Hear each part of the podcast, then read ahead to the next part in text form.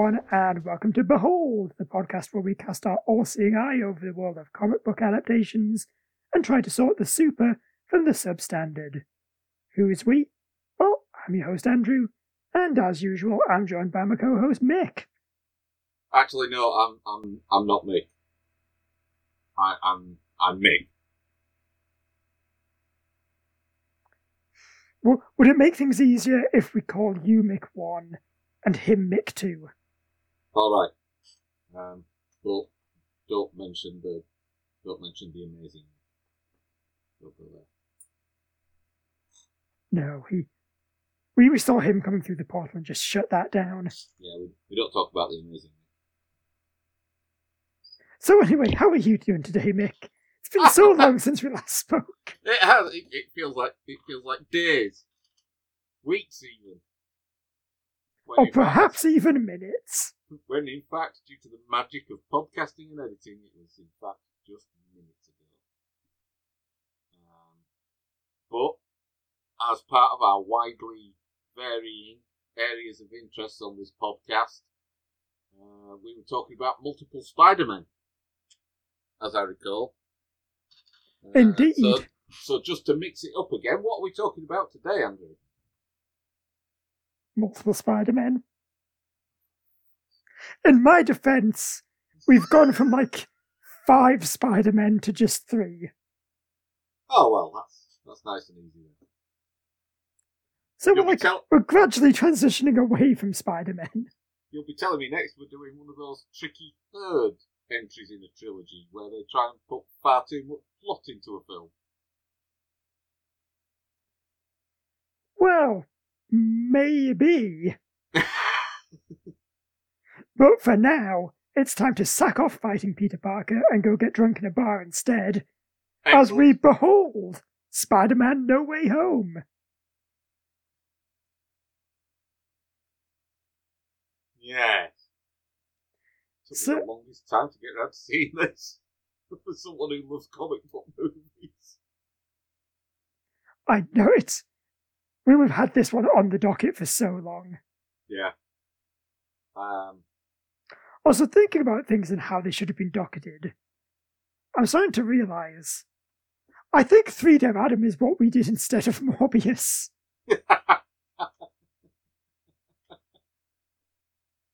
To be fair, it, it nearly became something we did instead of New Mutants. Which we God, actually yeah. haven't still done on Behold. No. I mean, I, I think that's true to the spirit of New Mutants that we keep saying we'll do it and then don't. yeah. What we need to do is get taken over by another podcast in the meantime. Yes, and then as our final episode, we'll do New Mutants. Yeah. And we'll make sure that it's fine. Yeah. But anyway, No Way Home. So this is the 2021 MCU film, directed by Jon Watts, written by Erik Sommers and Chris McKenna, and based on the Marvel characters created by Stan Lee and Steve Ditko, most famous for their starring role in Three Dev Adam. Anybody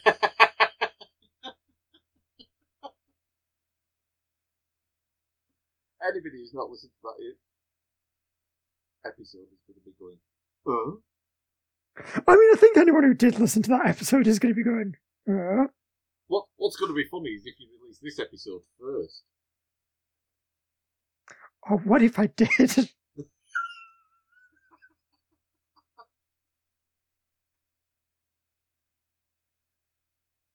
What if I just finally fulfill my dream of making this podcast absolutely unlistenable too? Of course, what you're going to have to do is uh, cut out all this dialogue where we discuss how you're going to mess with the listeners' minds, then mess with their minds, then put this back in for the Christmas bloopers episode. No, it's, it's getting a bit happy Mondays now. is it Your Melon? Then? It's twisting my melon. Anyway, Spider Man. apart from his cinematic pursuits, how, how familiar are you with him? You know, one of the most famous comic book characters ever created. Well, um, I I first became aware of him um, when I was Nobbut a Nipper. Uh, Spider Man's probably one of the first superheroes that I read um, back in the days when the only way you got comics was nipping out to the newsagents and seeing what the local newsagent had left out of his paltry uh, selection of Thor, Fantastic Four, Hulk, Batman, Spider Man, and Superman comics that he had left when you got round there with your ten pence of pocket money. Yeah, So- and I mean, God, even even going to like nineties, early two thousands, we didn't have a huge selection. No, I um, I must admit,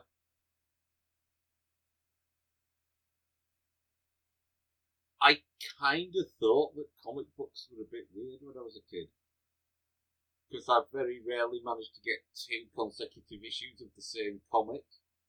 On the superhero front, I had a I had an uncle who brought me uh, regular issues of like the Beano and those kind of comics, and then that, as I grew older, that matured into things like 2000 AD and the Doctor Who comic, as it was then. Yeah, I mean, I, I had a similar issue as well because, especially by the time I was getting into comics, a lot of the more popular characters had at least two or three different series, Yeah, of which we would get one of them. yeah. Um, so, but yeah, so I, I used to enjoy watching the old web slinger and uh, his activities and his. But it got a bit confusing because he, he, I'd get one Spider-Man comic and he'd reach a dramatic cliffhanger in his fight against uh, Hammerhead, for example. Um, Wow, that's that's not the villain I was expecting you to put out there, to be honest. You see, and then the, fol- the the following time I got an issue of Spider-Man, it'd be the second part of a story, but the denouement would be resolved by him defeating I don't know Vulture or Electro or something. It was like. So I always thought comics were a bit weird, and then I obviously uh, the nineties I got into them a little bit more. Um, the late eighties, early nineties, uh, and did some of the Secret War stuff, um, the Venom stuff, um, and found them a lot more um, sort of linear than I'd Yeah. experienced in the. I think most stories tend to be better when you can like experience them from start to finish. And there were quite, yeah, there were quite a few guys. Uh, I, I was in my first job, and there were quite a few guys who collected comics and graphic novels and stuff. So we were getting like the collected editions and stuff like that, and passing them around. And that's how I got into things like Wolverine. And then, latterly, um, kind of, as we've been doing podcasts, and when we, when the late lamented four panel was uh, still around. If I got the opportunity to get on the Spider Man comic before you did, I would do the Spider Man comic. Indeed, yes, because there was always a bit of fighting over the Spider-Man comics. Yeah. Because I'm I'm going to make a bold statement and say that Spider-Man is my favorite superhero. Wow. That's bold. Because there's I know, and so many of them are Spider-Man. Especially in this film. And the other film that we talk about in an episode that may or may not already be available. Yeah. Which again, I think if I don't put that episode out, it's both a great representation of Three Dev Adam and what comic books are like.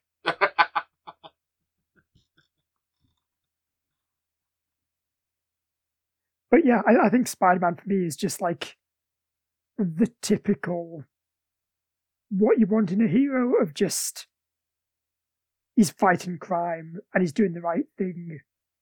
Not like say in an old-fashioned Superman way where it's just yes, this is easy because I have all the Superman powers, yeah. but like he'll still do the right thing even though it's quite difficult. Yeah. Even though sometimes there's a really heavy thing on him and it's too heavy for him to lift, but then he lifts the heavy thing anyway, Mick. Because that's who he is. And also, he is strong. As we know from The Lament of Spider Man, that classic 1969 track. Because he has radioactive blood. Yes. Anyway, also, fun, well, fun to me kind of fact that I wanted to mention about Spider Man. Mm-hmm. The first Spider Man comic I ever read was an issue of Spectacular Spider Man, in which Spider Man has to fight a weird demon guy and teams up with Doctor Strange. Oh, wow. So it's all been leading to this.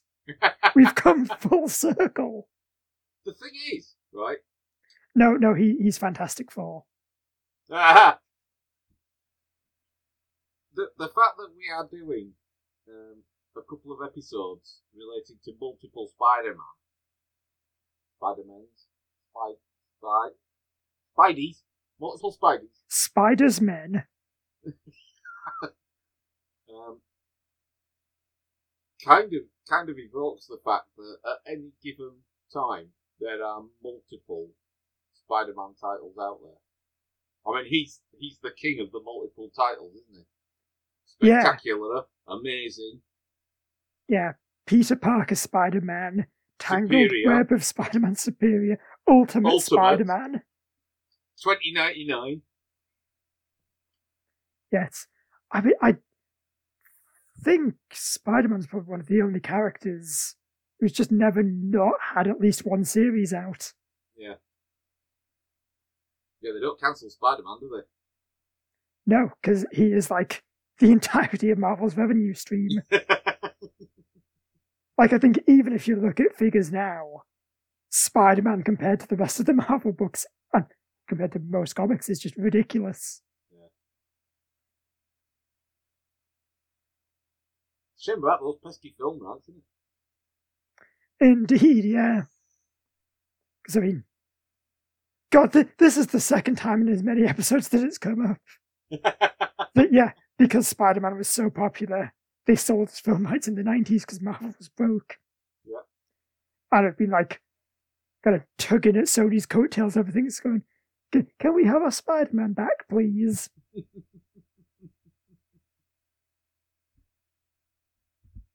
Until finally they can say, you know, if you give us Spider Man back, we can actually make a good film about him.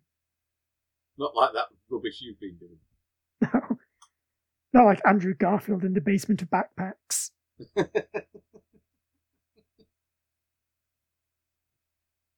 Right, so Indeed, yes. I should probably do a synopsis because I this. was, I was going to say, do you want to take us through it frame by frame, blow by blow? I mean, pretty much this is one of my longer synopsises. So, we pick up for, uh, we pick up where Far From Home left off. Mysterio has framed Spider-Man for his murder and revealed to the world that Spidey is really Tom Holland. I, I mean Peter Parker. Uh, Pete is able to get the charges dropped with the help of Nick Hammond. Yes, that's right. Nick Hammond is able to get the charges dropped with the help of, in a cameo that was genuinely the most exciting thing for me in this film, Matt Murdock, played by Charlie Cox. And he catches a brick But how did he do that? because he's a very good lawyer. Oh. However, Peter must still deal with the overwhelming pressure of the world knowing his secret identity, a fact which results in him, MJ, played by Zendaya, and Ned, played by Joseph Batalon, all getting rejected from MIT. Hoping to fix the problem, Pete visits Doctor Strange, played as always by Benedict Cumberpoodle, and asks him to make everyone forget that he's Spider Man. However, he tries to stop the spell when he realizes that it will also cause his friends and family to forget. Uh, this causes the spell to go awry and pull through people from across the multiverse who know that Peter Parker is Spider Man, except for some of them who don't. So these people include Green Goblin, played by Willem Dafoe, Doctor Octopus, played by Alfred Molina, Electro, played by Jamie Foxx, Sandman, played by Thomas Haden Church, and Lizard, played by Rhys Ifans, I had to go back and edit into this bit because I left him out initially by accident. so Spider Man captures this, I guess, fearsome five, and Doctor Strange prepares to send them back. However, again, Spidey stops him when he learns that most of the villains will die if they return to their home dimension. Uh, Peter tries to help the villains, but is betrayed by the Green Goblin, who escapes with the others and fatally injures Marisante Tomei. So Peter is ready to give up and send the villains to their doom, but before May dies, she tells him that with great power must also come great responsibility, which is the thing! So Aunt, Aunt May's really Uncle Ben? Yeah, well, well, you know, single parent households. You, you gotta be both the Aunt May and the Uncle Ben sometimes. Whichever way it goes, you end up making the rice. exactly. So, meanwhile, Ned and MJ try to summon Peter, but accidentally summon instead two alternate Spider-Men, played by Tobey Maguire and Andrew Garfield. The three Spider-Men team up, and in a climactic battle, able to cure Sandman, Lizard, and Electro with the help of a reformed Doc Ock. Uh, Tom Holland Spider Man fights and beats Green Goblin, who then tries to goad Peter into killing him, but he's brought to his senses by his fellow Spider Men and instead cures Gobby. Doctor Strange is able to reverse the spell and send everyone back, but as a side effect, everyone forgets that Peter is Spider Man. How does that work? Don't sweat it. D- does everyone in the multiverse forget that Peter Parker is Spider Man? Does it just apply to the MCU? Oh, wait, wait, wait. Peter Parker's Spider Man. Oh no, I've broken the spell. so Pete decides not to tell his friends who he is, instead letting them live a normal life while he stays in New York and continues his life as Spider Man with a new homemade costume. And then, in what might be one of my new favourite post credit scenes, a very confused Eddie Brock and Venom, both played by Tom Hardy, try to make sense of the MCU in a bar before they're sent back to their own universe, leaving a tiny blob of symbiote behind. Dun dun dun! And yeah, that's No Way Home. Which makes uh, Spider Man No Way Home not only the highest grossing film of 2021, not only the sixth highest grossing film of all time, but also the best 2021 Thomas Hard, uh, Tom Hardy um, Venom film. I mean, it might even be the best Tom Hardy Venom film plural. Mm. It might even be the best Venom film. Because I'm I'm going to drop a line in the sand and say I think this film is better than Spider-Man Three.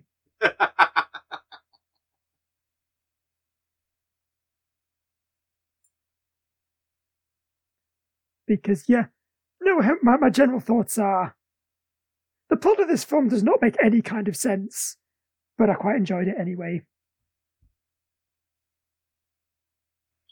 Yeah, it, it it's one of those that falls into the catalogue of this is a comic book movie. Please don't think about it too hard. Yeah, and especially this is a comic book movie involving magic. Yeah.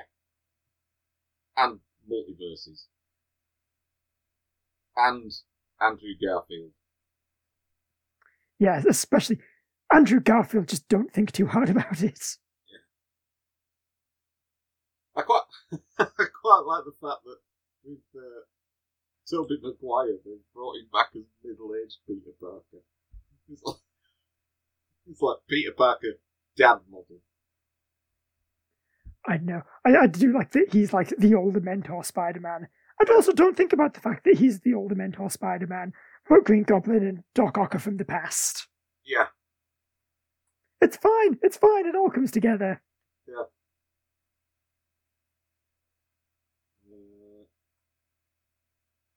So, um,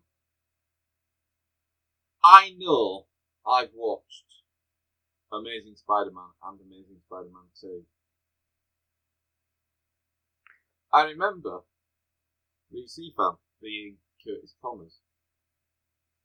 I remember Jamie Foxx being Electro.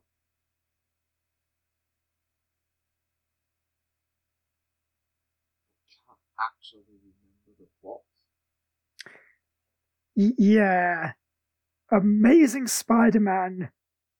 I remember that there's a bit where a bad guy pulls a knife and Spider Man goes, Oh no, my one weakness, small knives. Ah, psych, and then webs into a wall. Then he swings across some cranes and beats the lizard. Denis Leary is in that film. And there's something about spies. Yes, And it's uh, Spider-Man. and that's why he's the son of spies.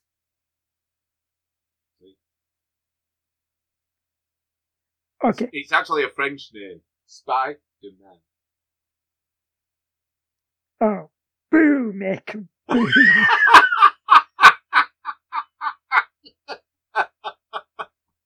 I don't need this, especially when I'm trying to bring to my mind what happened in Amazing Spider Man 2. Because Basement of Backpacks, Dane DeHaan had a bad thing on his face. Electro Wait. was a nasty dubstep man. And Gwen Stacy died. And other things probably happened in those films. Mm. There was like a, a secret base on a subway? Maybe. I mean, to be fair, literally all you need to know about those films is Electro was a villain in one of them and Gwen Stacy died. Yeah. Not even the Gwen Stacy died, just Spider Man had a girlfriend who died. Yeah. Um, thankfully, they didn't revisit Tobey Maguire's emo phase. Yeah, and well, again, let's not think about the fact of how come it was Tom Hardy Venom and not Topher Grace Venom? Well, I think we all know the reason. Yeah. Yeah, from, from a casting perspective, we know the reason. It's in the same way that James Franco was not brought back to life.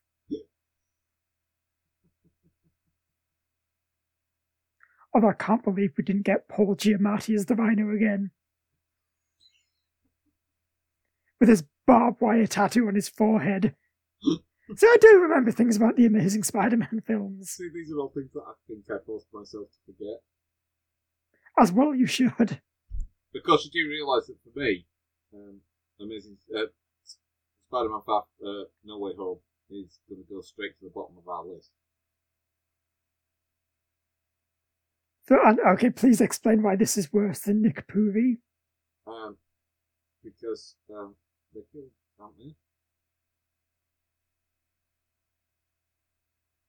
Yeah, but I mean, what else was she doing? She was being Marisa Tomei. I mean, you know, Look, if there's one thing that's consistent in Spider Man things, it's that there's lots of clones. So maybe you can just have a nice clone Marisa Tomei. Maybe you can have multiple clone Marisa Tomeis. See, see what they've opened the door to.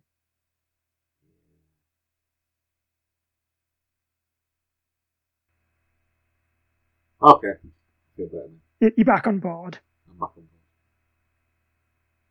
But yeah, with that, I, I like that weirdly, this whole trilogy of Spider Man films has essentially been Spider Man's origin story. Yes. Like, they've ended on the point where he is now properly Spider Man. Yeah. And that's, I, I guess that kind of ties into why I like this film. Because all the, all the, like, the multiverse, kind of magic-y, portally stuff, that's a load of nonsense. But it's kind of window dressing to what is, like, a proper Spider Man story. Because it's him saying, you know, the easy thing to do is to let these people die, but the right thing to do is to help them. So I got to help them. Yeah. And that's the kind of thing I want in a Spider-Man film.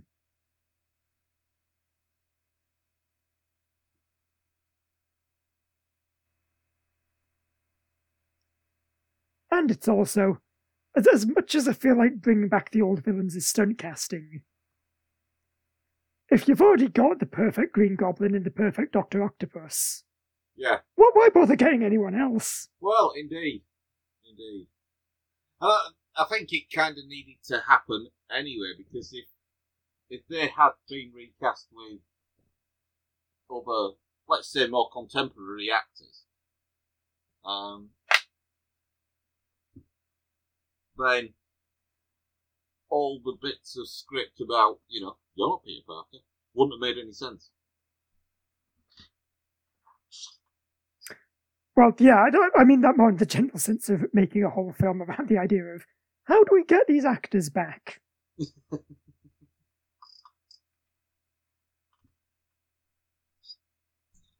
Well, I mean, it had to be those. It, it was either that or reintroduce those villains, and, and then it would have just felt. I mean, then it would have been Spider-Man three. Yes, indeed. And yeah, because I feel like that, that's some of the fun of Spider-Man as well, is him having to fight like a big group of villains. Yeah, it, it, it almost feels like they're also sort of testing the water for a potential sin- Sinister Six. Yeah, well, that's why I mentioned it earlier. Is that it did seem very deliberately. No, there are five villains in this movie. Yeah, We're not going to blow our Sinister Six yet. yeah. I mean, I'm trying to think like who they would even do as like a Sinister Six. Because I guess you've got the Vulture. You've got I don't know Mysterio died, but there's been a few other characters in the comics who've like been Mysterio, so I guess you could do one of them. yeah. Got Scorpion and the Shocker. You've got I think there was a guy who might have been Chameleon in Far From Home, so you can have him. And then I guess you can introduce a new villain. Yeah. Also, I, guess if they do like another trilogy as well, they've got like two films to introduce new villains and then do a Sinister Six. Yep. I hope And they bring in the Hobgoblin. You've also got whatever fallout there might be from the multiverse of madness. So Yeah, chance, that's it. Yeah, maybe a chance maybe. for a multiversal Quentin Beck to turn up again. Oh, see, I because yeah, the Sinister Six is going to be the Vulture, the Shocker, the Scorpion, New Mysterio, Chameleon, and a giant tentacle monster.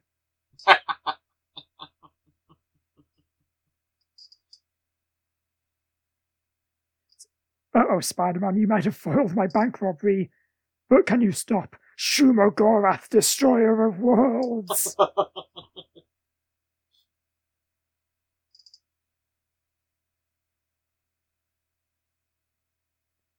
Yeah. Also, this film like got something right about Green Goblin that I think the other films failed to do. Yeah. Which is you don't go, what kind of Green Goblin mask can we make? When you've already cast a man who has just the most goblin-y face in existence. Because Yeah. I, I don't think there's makeup or CGI more terrifying than just Willem Dafoe's face. and I mean that as a compliment. Like he he can be very deliberately scary. Yeah. Um, yeah, I thought I thought that was a nice little plot point for the Green Goblin. The fact that the mask gets discarded, but the Goblin still will out. Yeah, especially because like Spider-Man One played it as very much uh no, he, he's normal as Norman Osborn, but then the Green Goblin kind of is the mask. Yeah. And this is saying, nope, nope, they're all just inside Norman's head. Yeah.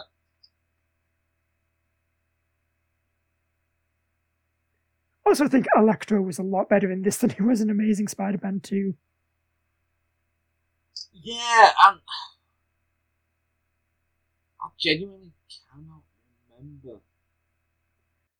I th- I think in that he was like some weird dorky guy where like he's got a side parting and like buck teeth, and, and he falls into a pit of electric eels. Yeah, they kept mentioning that. You'd think I'd have remembered that. Yeah, I, I like how they mention it and then just kind of move on from it. Yeah. Uh, um, there was a lot of padding. I felt.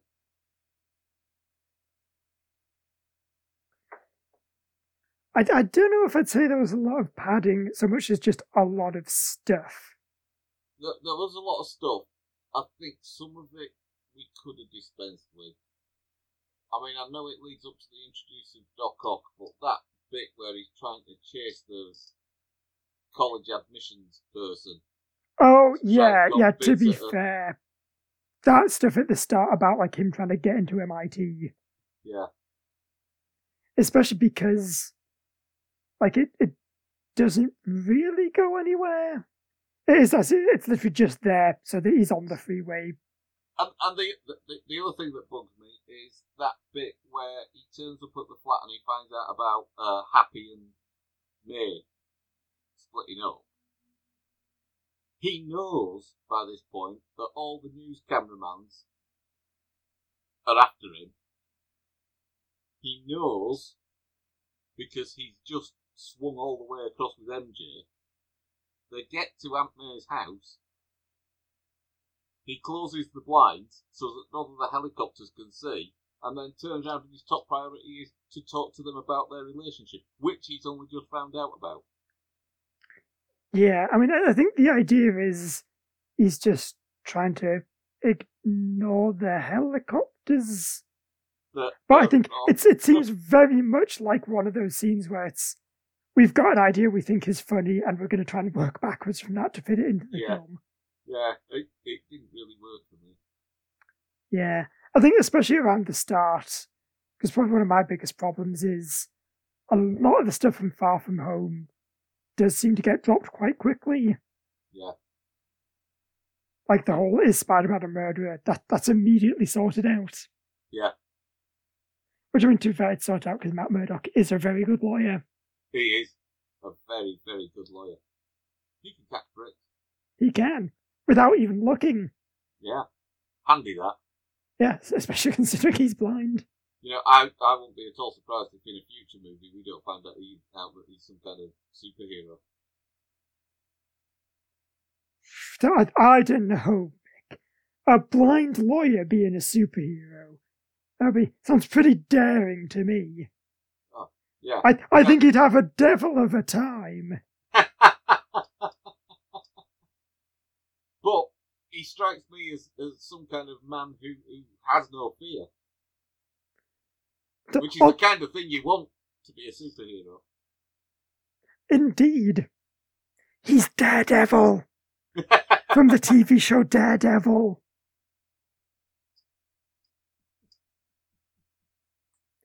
But no, genuinely, it was great because I saw this film with my friend, and he actually like elbowed me and whispered, "It's Daredevil." the thing is, it was one of the worst kept secrets.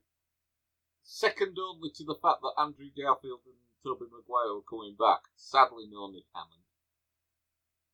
Yeah. Also, I'm disappointed that Andrew Garfield hasn't kept up the "No, I'm definitely not in this film" approach. Just refused to acknowledge that he was in this film until his dying day. Um, But yeah, no, d- despite knowing full well that Matt Murdock was in this film, it was still quite exciting to see him. Yeah. Um, so that automatically, canonically puts Daredevil in the MCU.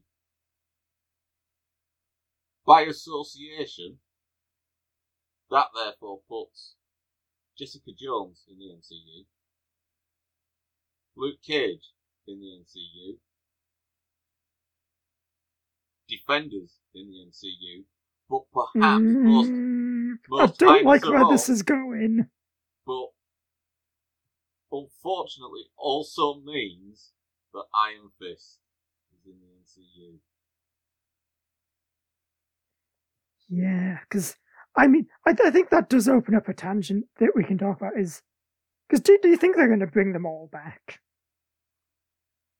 I think there's a strong possibility they bring Jessica Jones in. Yeah, Je- I mean Jessica Jones is like the other one I'd really want to be brought back. Yeah, like Luke... uh, Mike Colter is pretty good, but I feel like I wouldn't be that upset if they recast Luke Cage.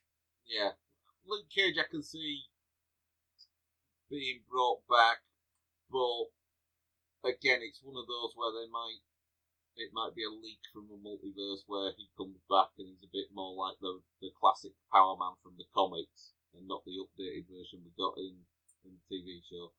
Yeah, it's also I I feel like this is going to sound harsher than I mean. Well, it, it's it's kind of almost uh, a Mike Colter. He, he seems like a very TV pick. Yeah. Like he seems like the kind of guy you get because you can't afford a big Hollywood star. Yeah. Also, also with those shows, I, I don't know if there's like been as much like of a fan response to get them back. No, um, I I believe um, I believe there have been endless phone calls to Marvel Television. Um, there's an almost one man campaign to bring back Iron Fist. And is it by Finn Jones? I think that's because Finn Jones probably hasn't worked since. Um, I'm, I'm not sure even Finn Jones wants to come back as Iron Fist. um,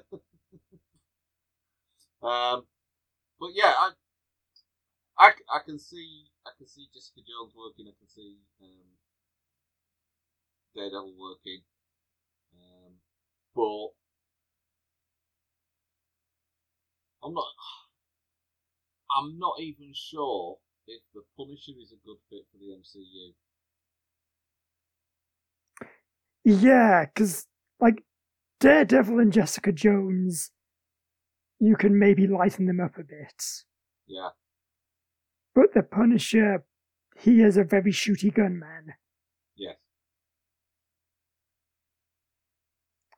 Unless.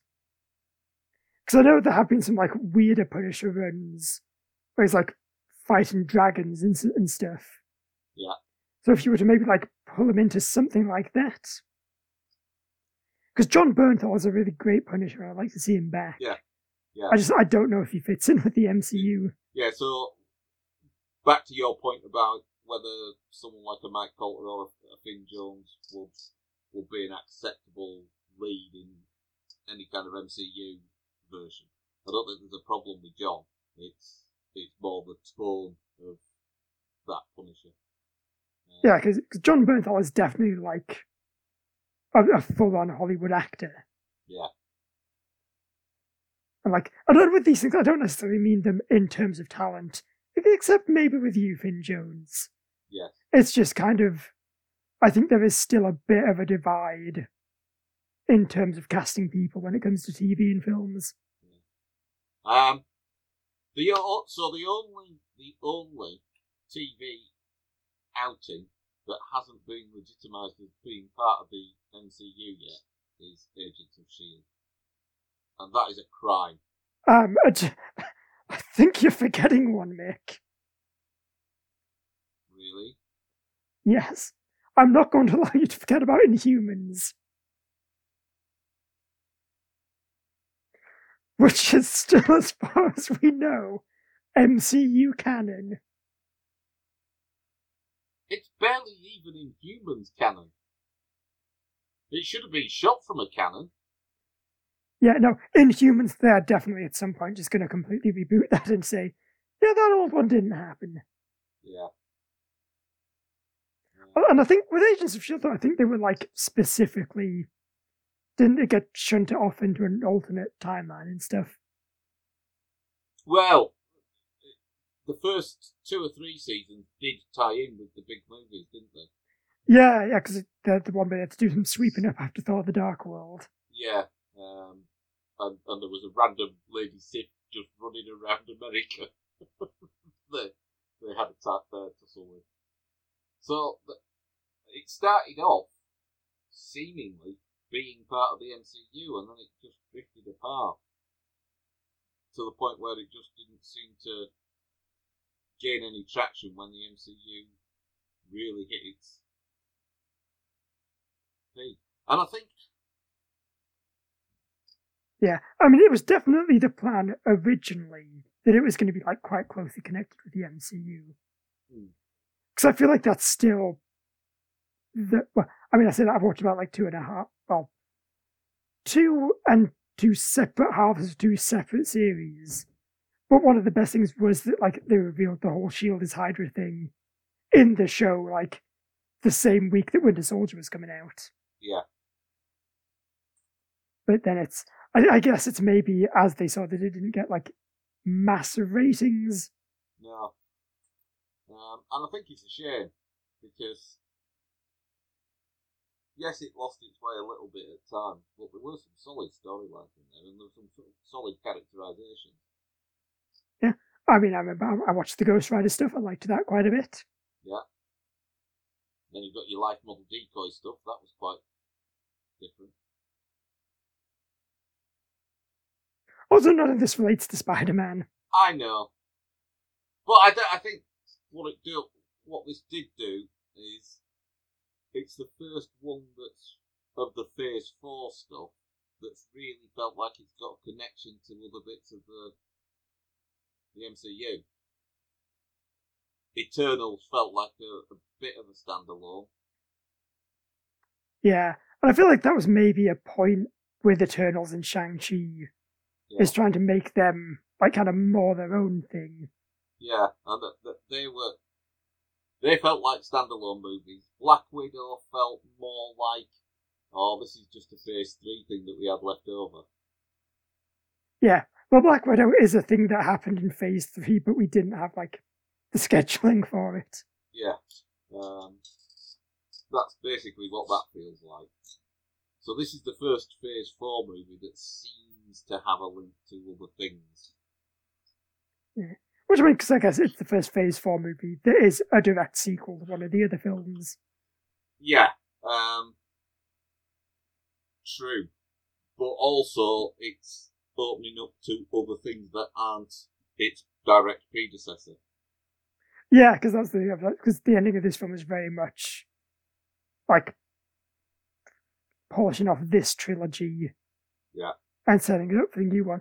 And that's that's something I appreciate about this film as well. Is because with the MCU you don't get that many endings. No, It's just it's a lot of we are gonna keep the train rolling to get ready for the next thing. Yeah. And this feels like we've actually had a trilogy of films that have completed a journey yes, and it's just but there is scope for another trilogy down the line yeah. So if they announced that this was the last of the four, uh, if if, this, if they announced that this was the last of the Tom Holland Spider-Man uh, films, you wouldn't be completely um, bereft at the end of it. You'd be like, no, well, at least that's a nice little trio of films.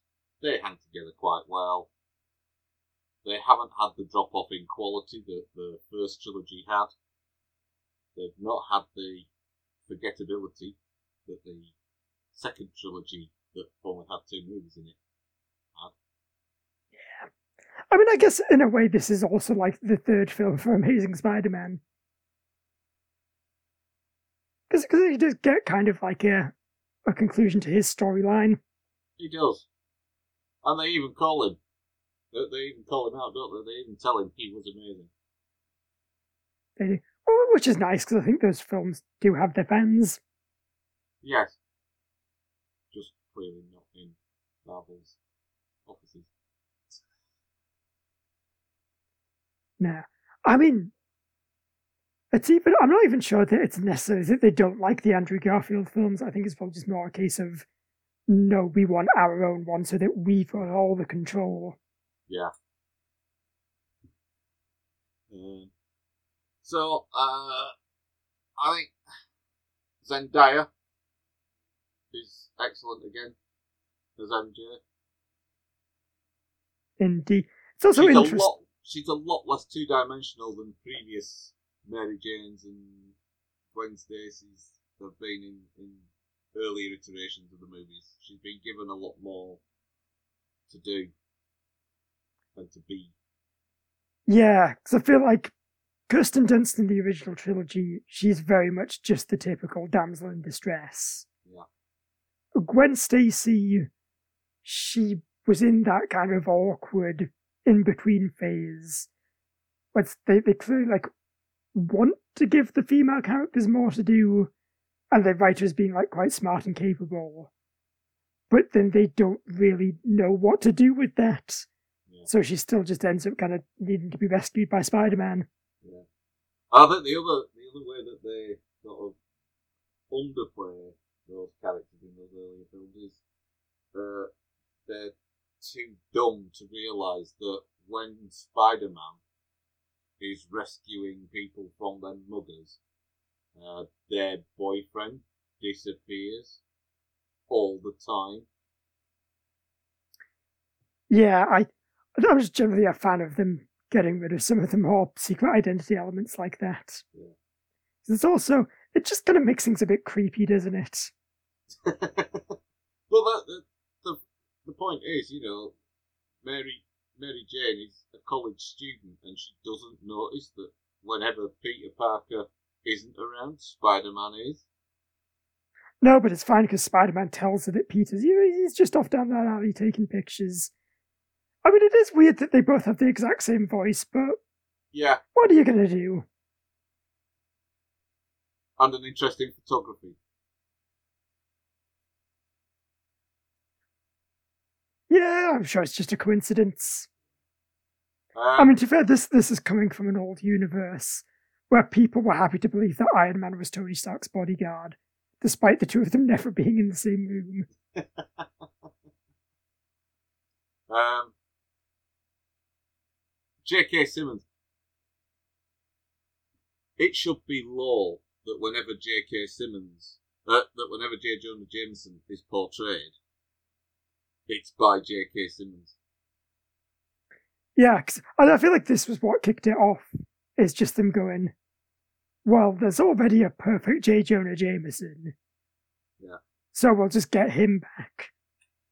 And then we've got a few other perfect characters as well, so let's bring them back.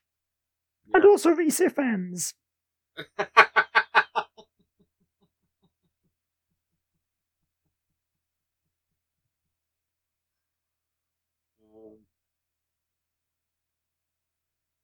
But yeah, it's um, it's nice. It's nice seeing JJ Jonah Jameson because he doesn't he doesn't overdo it. And it'd be so easy to overdo J Jonah. Yeah, because he, he's kind of just hammy enough. Yeah. Because he, because I mean, the whole point of that character he, is he is an over the top blowhard. Yeah. But not to an absolutely ludicrous proportion. Yeah, he doesn't turn it into Ron Burgundy. Yeah, exactly. Which I mean, I think like that's one of those things J.K. Simmons is just really good at.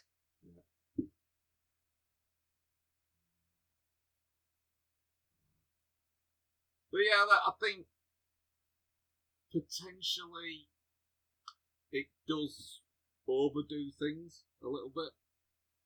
There is quite, I mean, it's what, two and a half hours? Two and a half hours, and a lot of it is set up because you have to think back in you know, in, in case of the Tobey Maguire elements, you've got to think back sort of 17 years, I think, to the third Spider Man movie. And sort of 20, 22 years to the first one. 21, 22 years. That's a lot, unless you go on a Spider Man binge before you go see it. That's a lot of referencing. Yeah, but this is a film that could have done with like a previously on Spider-Man bit. Yeah. Um, and you know, it, it's always going to be a problem with a, a comic book property anyway.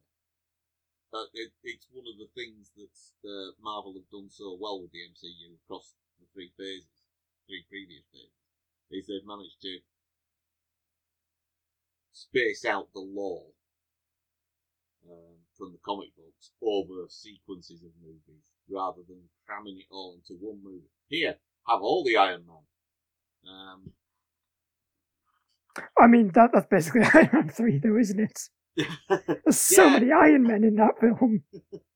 but but it's not all the Iron Man. It's not like every single bit of plot point. It's not like burst. Yeah. it. It- It's just a lot more Iron Man. Um, But I think that the problem, well, kind of the, the good and bad thing about these films is that as they've gone on, they've been able to introduce kind of more and more of the the very comic booky stuff. yeah, Like if you go back and watch Iron Man, that's still a very grounded. That's okay. It's just a man, and it's like he's got a tank, but he can wear the tank, and you can understand that. Yeah.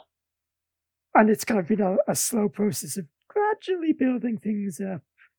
Kind of going, look, you know, maybe maybe this guy's a god, but maybe he's just an alien. Aliens are easier to understand than gods. To oh, but now now here's some magic. To Spider-Man from all across the multiverse have to team up. against a host of villains. Yeah, but it's as they've built that up, they now kind of need to get bigger and grander Yeah, because it's kind of the audience is expecting more and more spectacle. Because I feel like that's one of the things that people, a lot of people didn't like about Black Widow, is that's a much kind of smaller scale thing than Endgame was. and I, and, and I think it always was likely to be because the whole the whole thing is she doesn't have superpowers. You know, she's not like Hawkeye. She's not a super soldier. She's not a gamma monster. She's Yeah. Well, just a highly trained specialist. yeah, unfortunately, I think there is just a section of the audience that has this very binary. This is the next one, so it has to be bigger Yeah, because bigger is better. Yeah. and I think the problem is when you've got when you've got a franchise that sprawls the way the MCU does, is every now and then you've got to have a film that's Yeah, just just a nice after dinner mint of a film. Yeah, just right. That was your main course. Here's your palate. This is the sorbet. And now we're going to go into the pudding. Well, that's the se- That's the sequel to Into the Spider Verse, by the way. Into the pudding. mm, pudding verse. I mean, that's definitely just like a level in a Mario game or something. Into the pudding. Also, I think you'll find the sequel to Into the Spider Verse is Across the Spider Verse, All right. Part One. Oh. Then there'll be Across the Spider Verse Part Two, and then maybe there'll be No Way Home from the Spider Verse. Or, if they really want to mess with people, Across the Spider Verse Part 1 and then Across the Spider Verse Part 4.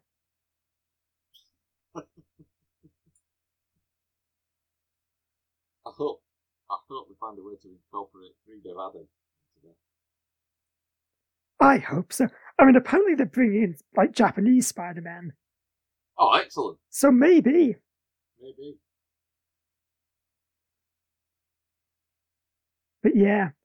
I mean, to be fair, I think describing this film as a pudding is quite a good way to describe it. Because it is like one of those big ice cream sundaes It where it's tasty and it's full of stuff, but there's not all that much holding it together. Yeah, and by the time you do get to the end, you may be feeling a little bit queasy. And you leave you leave a little bit of that red sticky goo at the bottom of the glass. Because you just can't face another bite. It, it's making your teeth itch. You've enjoyed what you've had. And God, that's that's really what Venom is as well, isn't it? Just the bit that's left over at the end.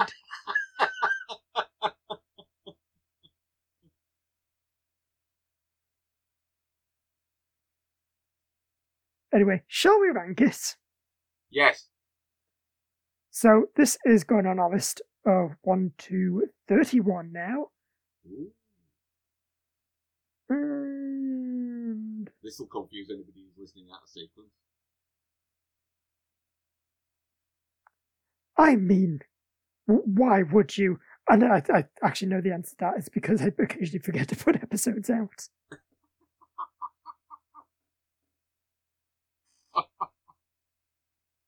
So, looking at the list, I think we've got Birds of Prey at 11, Shang-Chi at number 12, and Iron Man at number 13. And I definitely feel like it goes in that kind of area. Yeah. And just just to put that in perspective, we are talking about the sixth highest grossing movie of all time. And we're calling it mid table. I mean, I would counter how much money have the Transformers films made?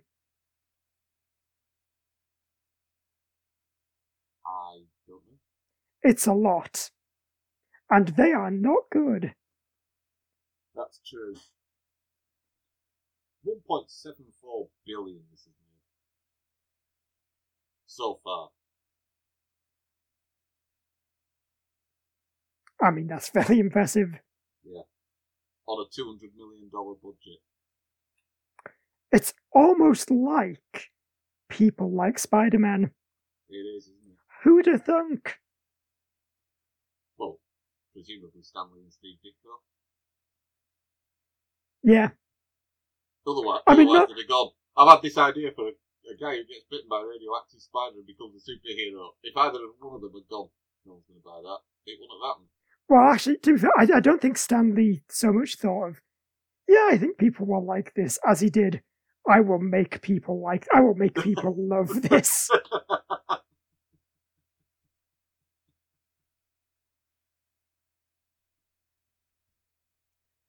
yeah, I would say, I almost feel a bit guilty saying that I do like this more than Shang-Chi. Because Shang-Chi is the kind of film I want the MCU to do more of. Kind of more kind of self-contained, not traditional superhero stuff. yeah. But now this is like the very traditional superhero stuff that I do like more than it. Well, and I think this is, I think this is the problem, is that you, I, I don't think you can judge them on an equal basis, precisely because Spider-Man is the much beloved poster boy for Marvel Comics, and Shang-Chi is a character that most people hadn't heard of until that movie came out. True. Also, speaking of Shang-Chi, I feel like that's maybe another reason why Finn Jones isn't going to come back as Iron Fist. Because Marvel might just say, you know what, we've got another Kung Fu guy now. yeah, true. And this one can actually do Kung Fu. And that. And is not, to quote Stick, a thundering dumbass. Um, so yeah, it's uh. So what? What have we got? We've got Iron Man, Shang Chi. And then Birds of Prey at number 11.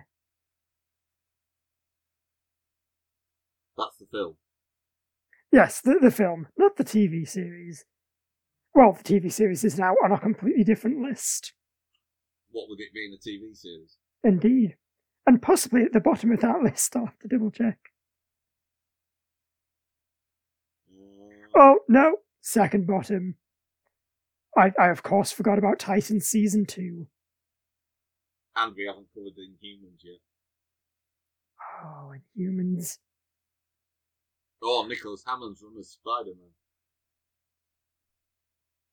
I say I'm genuinely excited to talk about Inhumans one day. It's so terrible. No, no one said that since an ABC executive greenlit the pilot.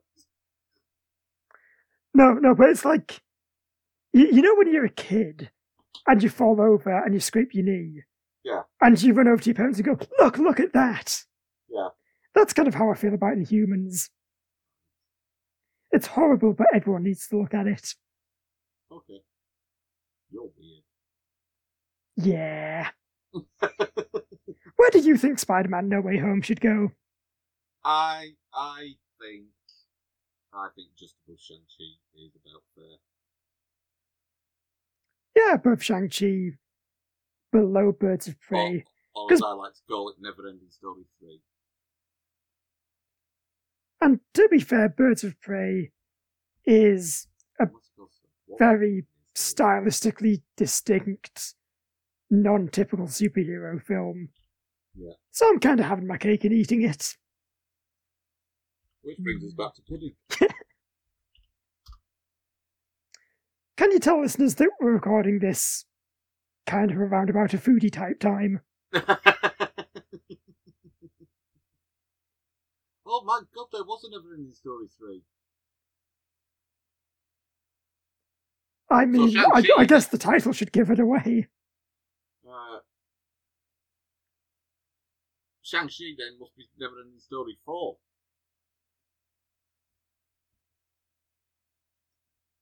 I mean, they're, they're not kidding, that story does not end. No. But what does end is this episode of the podcast. Oh. So if you would like to listen to more, you can find all our episodes on the feed or wherever you get your podcasts. And if you subscribe to the show, you'll make sure you never miss an episode. If you want to get in touch, our email is beholdpod at gmail.com, and you can follow us on Twitter at beholdpod. Also, if you're a fan, we'd really appreciate it if you left us a review on your podcast app of choice, or just recommended us to a friend. It's the best way for us to grow as a show and reach new listeners. But we never grow as people, do we, Andrew? Absolutely not. I point blank refuse. So until next time, I've been Andrew. And I've been one of the mix. So long, and thanks for listening. Oh no, I left that there. Bit of symbiote.